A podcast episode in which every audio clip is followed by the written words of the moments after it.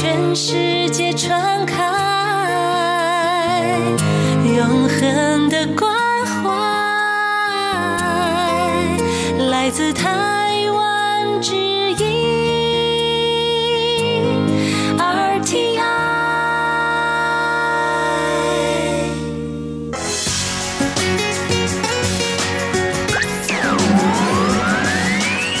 Quý vị đang đón nghe chương trình Việt ngữ Đài RTI truyền thanh từ Đài Loan. Mời các bạn theo dõi tiết mục Cẩm nang sức khỏe do Tố Kim thực hiện. Tiết mục Cẩm nang sức khỏe sẽ cung cấp những thông tin về sức khỏe cho các bạn tham khảo, chăm sóc tốt sức khỏe mình.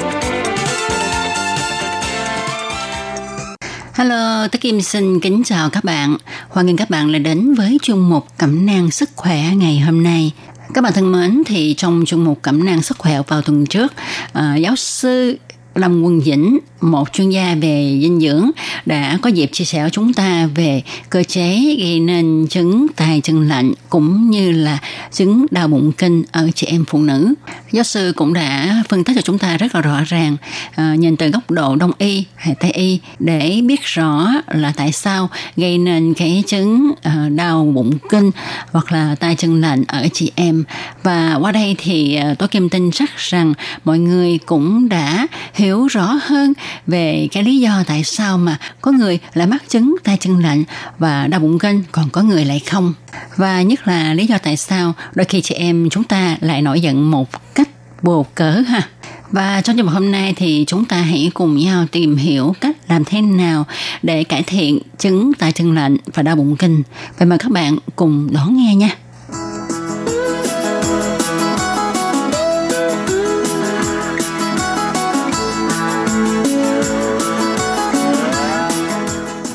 Bạn thân mến, thì à, trong chuyên mục Cẩm nang sức khỏe vào tuần trước ha, à, giáo sư Lâm Quân Dĩnh đã có kiến nghị chị em chúng ta là nên ghi lại à, ngày hành kinh của mình mỗi tháng. Chẳng những vậy mà chúng ta cũng nên ghi luôn cả à, cái hành kinh ừ, kinh ra mấy ngày, rồi lượng máu kinh ra nhiều hay ít, à, màu sắc của kinh, huyết kinh có bị đóng cục hay không À, chẳng những vậy mà chúng ta còn phải à, đo luôn thân nhiệt mỗi ngày và ghi lại ha.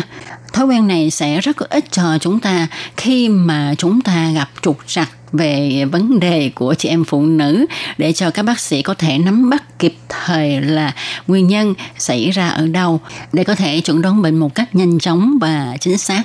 Khi mà nhắc đến những khó chịu của cơ thể khi mà kỳ kinh nguyệt đến thì rất là nhiều nhưng mà chắc Ờ, khó chịu nhất đó là đau bụng ha.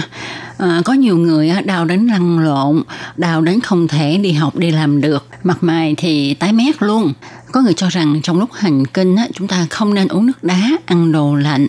Thì ờ, ngoài những cái việc này ra ha giáo sư có thể cho biết là chúng ta có thể ăn uống những thực phẩm nào để giảm bớt cái triệu chứng đau bụng khi hành kinh không ạ? à? 先介绍最简单的东西啊。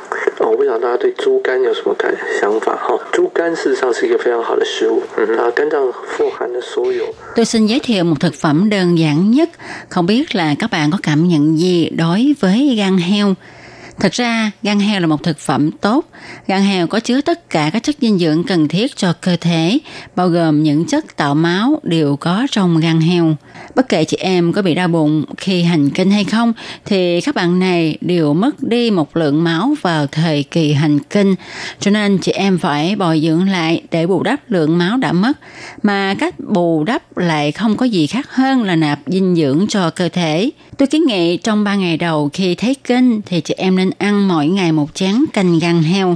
Đến ngày thứ tư của kinh nguyệt là lúc sắp hết kinh để cho kinh ra sạch và tử cung co bóp tốt thì các bạn nên dùng dầu mè, một loại dầu mà đông y cho là tốt nhất để tử cung co bóp đẩy huyết dịch ra ngoài. Cho nên theo phong tục ở Đài Loan thì khi sanh con nằm cử, sản phụ thường được ăn gà nấu rượu dầu mè. Nhưng nếu vào mùa hè mà ta ăn gà nấu rượu dầu mè thì nóng quá, chịu không nổi. Cho nên á, cách đơn giản nhất là các bạn chiên trứng bằng dầu mè. 这个我要奉劝一些吃素的 朋 朋友，我们身体啊很重要的一个营养物质就是蛋白质，三大营养糖类。Tôi xin khuyên các bạn ăn lạc tức là ăn chay rằng ba loại dinh dưỡng cần thiết và quan trọng cho cơ thể chúng ta đó là đường, chất béo và chất đạm mà quan trọng nhất là chất đạm. Chất đường là chất dinh dưỡng ưu tiên để cung cấp năng lượng cho cơ thể. Chất béo là chất chủ bị cung cấp nhiệt lượng cho cơ thể. Còn chất đạm thì không được cơ thể dùng để đốt cháy thành nhiệt lượng cung cấp năng lượng cho cơ thể, mà nó được dùng để xây dựng cơ thể. Nói một cách nôm na, chất đạm là viên gạch để xây dựng tòa nhà cơ thể con người. Cho nên chất đạm rất là quan trọng. Do đó, khi bạn muốn xây dựng hay là bù đắp cơ thể thì đều cần phải có chất đạm. Chất đạm là những axit amin còn gọi là amino acid tạo thành. Chất đạm thì có trong các loại đậu, trứng, thịt, cá, sữa. Các bạn có phát hiện hay không? Thịt, cá, sữa, trứng đều là những thực phẩm dành cho người ăn mặn. Chỉ có các loại đậu là thực phẩm có thể dùng cho người ăn lạc. Vấn đề là chất đạm thực vật thì hơi thô, cơ thể khó hấp thu. Và lại các loại đậu không thể cung cấp tất cả các axit amin cần thiết cho cơ thể. Còn trứng và sữa là hai loại thực phẩm dễ có được nhất mà chúng lại có đầy đủ tất cả các chất đạm cần thiết cho cơ thể. 这个当然这是我个人的想法，但是这是有医学根据。 Cho nên tôi kiến nghị những người ăn lạc có thể áp dụng kiểu có thêm trứng và sữa. Đương nhiên đây là cảm nghĩ của riêng tôi, nhưng có căn cứ của khoa học. Ừ, nghe giáo sư nói đến đây thì tôi Kiều cũng cảm thấy thật là khó ha tại vì tùy theo cái quan niệm cái tín ngưỡng tôn giáo của mọi người mà mỗi người uh, có thể sử dụng thực phẩm mà mình yêu thích ở đây thì chúng tôi chỉ nói theo phương diện khoa học thôi nha. Một khi mà cơ thể thiếu chất đạm á, thì nó sẽ ảnh hưởng đến sức khỏe khiến cho chúng ta không tập trung nè. Cơ thể phát triển không tốt rồi thiếu máu vân vân. Mà một khi thiếu máu thì tay chân của chúng ta dễ bị lạnh cho nên chúng ta phải cung cấp đầy đủ chất đạm cho cơ thể vậy thì ngoài việc cung cấp đầy đủ chất đạm cho cơ thể ra chúng ta còn có thể uh, ăn những cái thức ăn gì để cho cơ thể ấm lại hả thưa giáo sư 啊，我们也刚刚提到说，血糖太低的时候也会手脚冰冷，天气太冷也会手脚冰冷。那中医里面气虚、血虚、脾虚、肺虚都会哈。简单来讲，手脚冰冷有一些 Như tôi đã nói, thực ra thiếu máu, à, lượng đường huyết thấp, trời lạnh sẽ làm cho tay chân lạnh. Còn đông y thì khi khí hư, huyết hư, tỳ hư và phế hư sẽ làm cho tay chân lạnh. Nếu bạn bị chứng tay chân lạnh nghiêm trọng thì bạn nên đi cho bác sĩ khám bệnh, đông y hay là tây y đều được và nên chú ý dinh dưỡng của mình. Ở đây tôi xin cung cấp một quan niệm là nếu như bạn là người bị tay chân lạnh hay thường bị đau bụng kinh, kinh nguyệt ra ít hay có máu cục, máu ứ thì có một phương pháp rất tốt đó là dùng nước gừng ấm để ngâm chân.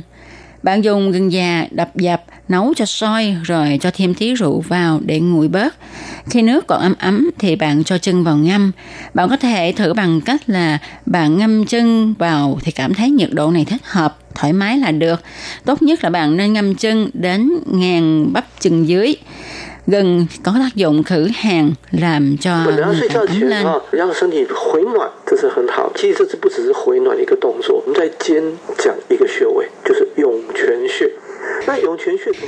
Trước khi đi ngủ, ta làm cho cơ thể ấm lên là rất tốt. Thật ra việc ngâm chân này không chỉ làm cho cơ thể ấm lên mà chúng ta còn nhân cơ hội ngâm chân trong nước gừng ấm này để bấm huyệt.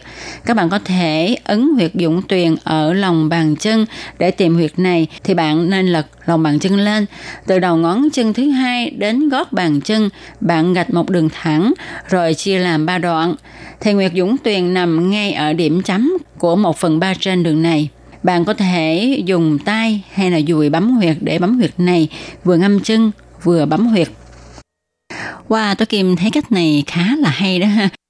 Thưa giáo sư, cũng có người cho rằng à, chúng ta có thể ngâm chân trong nước ấm và tinh dầu cũng đạt hiệu quả tương tự. Vậy giáo sư nghĩ sao ạ? 因为我过去做了一些精油的，尤其中草药精油的研究，那就会非常建议像当归的精油、川穹的精油、 就是如果你还有像玫瑰精油哈之类的哈，那你还可以这个。 Trước kia tôi cũng có thực hiện các nghiên cứu về tinh dầu. Nếu bạn có tinh dầu đương quy, xuyên khôn hay hoa hồng vân vân thì bạn cũng có thể cho vào nước ngâm chân hay là bạn dùng tinh dầu để massage bắp chân, vùng xương cụt ở mông đến thắt lưng. Tức là chỗ xương có hình dáng như là hình tam giác. Bạn massage cho nóng lên thì sẽ có tác dụng đưa thận khí lên nửa trên của cơ thể. Có một phương pháp nữa khi bạn ngâm chân trong nước gừng ấm thì tiện thể bạn massage mặt trong bàn chân từ mắt cá trong lên đến đầu gối phía trong. Khi làm động tác này tức là bạn đã dày bấm ba kinh âm, tỳ, thận và can. Trong đông y, can tàng huyết, tỳ thống huyết, tức là có liên quan đến huyết dịch, còn thận thì liên quan đến hệ thống tiết niệu. Theo kinh nghiệm của tôi thì các bạn nữ bị đau bụng kinh khi massage vùng này các bạn ấy sẽ la làng vì đau vì những kinh mạch này bị nghẹt mà. Cho nên tôi kiến nghị những bạn gái bị đau bụng kinh hay tay chân lạnh thì nên massage ba kinh này. Vâng, như vậy thì à, nếu mà chúng ta không tìm được gừng già tươi thì chúng ta cũng thể tìm tinh dầu gừng hay là tinh dầu đương quy xuyên khôn để mà thay thế. Các bạn nên ngâm chân mỗi ngày trước khi đi ngủ và tranh thủ dây bấm huyệt dũng tuyền và các kinh mặt trong chân lên đến đầu gối. Vậy còn về vùng bụng dưới thì chúng ta phải làm như thế nào à thưa giáo sư? 这个日本人发明了一个方法，很便宜的啊，也很环保的啊。我们喝的那个矿泉水的瓶子，矿泉水瓶子事实上是 Về bụng dưới thì bạn có thể dùng túi nước nóng để mà lăn. Bạn có thể dùng cách của Nhật là dùng chai nhựa đựng nước khoáng, đựng nước nóng rồi nhét vào vùng bụng dưới của mình khi mình ngồi làm việc học bài. Trước kỳ kinh nguyệt đến, bạn cảm thấy khó chịu là bạn có thể thực hiện cách này rồi. Việc làm ấm vùng bụng dưới này nếu được thực hiện thường xuyên vài lần thì hiệu quả sẽ rất tốt. Nhưng các bạn nên nhớ, nước nóng đựng trong bình nhựa thì không nên uống nha. Tôi Kim cũng xin được hỏi nhỏ giáo sư nha. Chứng tay chân lạnh và đau bụng kinh nó có di truyền không ạ? Giả dụ như là có di truyền thì cha mẹ phải làm thế nào để con gái của mình không bị phiền phức vì những chứng này và làm sao để thay đổi thể chất cho con mình ạ? À? 我想基本上来讲，体质呢，有些时候当然是会有遗传，但我觉得不一定。当然，这个中医有非常多不同的面向角度去看这件事情。Tôi nghĩ về thể chất thì đương nhiên là có di truyền rồi, nhưng tôi cho rằng chưa hẳn là như vậy. Bên Đông y thì nhìn vấn đề này với nhiều phương diện. Riêng tôi cho rằng trước tiên chúng ta không nên lo lắng là có di truyền hay không di truyền, mà chúng ta nên chú ý điều quan trọng hơn hết, đó là đứa trẻ gái bước vào tuổi dậy thì. Cha mẹ nên chú ý đến sự phát triển của cơ thể trẻ, chú ý đến quá trình dậy thì của trẻ. Trong lứa tuổi này, đôi khi do áp lực của bài vở làm cho trẻ không còn thời gian để vận động nữa, mà không vận động thì sẽ mang lại hiệu quả nghiêm trọng cho trẻ. Vì không vận động thì khí huyết lưu thông không tốt. Các bạn đừng nghĩ rằng cứ cho trẻ ngồi trên bàn học suốt ngày là nó sẽ học giỏi đâu nha, mà phải cho trẻ vận động. Có nhiều em học lên lớp 7, lớp 8, tối ngày cứ cắm đầu cắm cổ học, không vận động vui chơi, cho đến năm lớp 9 thì trẻ không còn đủ sức khỏe để học nữa. Do đó ta phải lên kế hoạch cho trẻ ăn học vui chơi cho thích hợp. Vì ta có chăm sóc cho cơ thể tốt thì trẻ mới có sức lực, có tinh thần học tập mới đạt hiệu quả. Ta nên cho trẻ ngủ sớm, thường xuyên vận động, chú ý dinh dưỡng, nhất là bổ sung về chất đạm, vì đây là chất rất cần thiết trong độ tuổi dậy thì 那 của 我觉 trẻ, 得在这 không nên 些 cho 事 trẻ 情上 giảm 面， cân 只 quá 要你 độ. 注意了。多半都不会有太大问题。那当然，现在比如说，呃，在中国人传统上有四物汤啦，或者是 Tôi nghĩ khi mà các bậc cha mẹ làm được điều này thì đa số các em gái sẽ không gặp vấn đề gì. Theo Đông y thì có than tứ Phật mà trong ẩm thực của Đài Loan thì có vịt nấu rượu gừng đều có thể giúp trẻ à, phát triển trong quá trình dậy thì. Thật ra những vị thuốc bắc này luôn gắn liền với chất đạm vì những than thuốc bắc thường được nấu với gà, xương heo vân vân mà những loại thực phẩm này là loại thực phẩm cung cấp chất đạm cho cơ thể. Ngoài những hiệu quả của các loại thuốc bắc ra, ta lại gia tăng thêm chất đạm, cung cấp chất đạm cho cơ thể của trẻ, thì tôi tin chắc rằng những bé gái này sẽ thông dong bước qua tuổi dậy thì mà không gặp phải vấn đề trục trặc gì. Nhưng nên nhớ cho trẻ vận động, ngủ sớm, đây là điều vô cùng quan trọng. Vâng, tôi Kim tin chắc rằng qua lời chia sẻ của giáo sư Lâm Nguyên Dĩnh thì tôi Kim cũng như là các bạn đã thu thập được những kiến thức bổ ích về chứng đau bụng kinh và tay chân lạnh. Tôi Kim xin cảm ơn giáo sư Lâm Quân Dĩnh và chương mục cũng xin kết thúc tại đây. Cảm ơn các bạn đã theo dõi. Hẹn vào tuần sau các bạn nhé. Bye bye.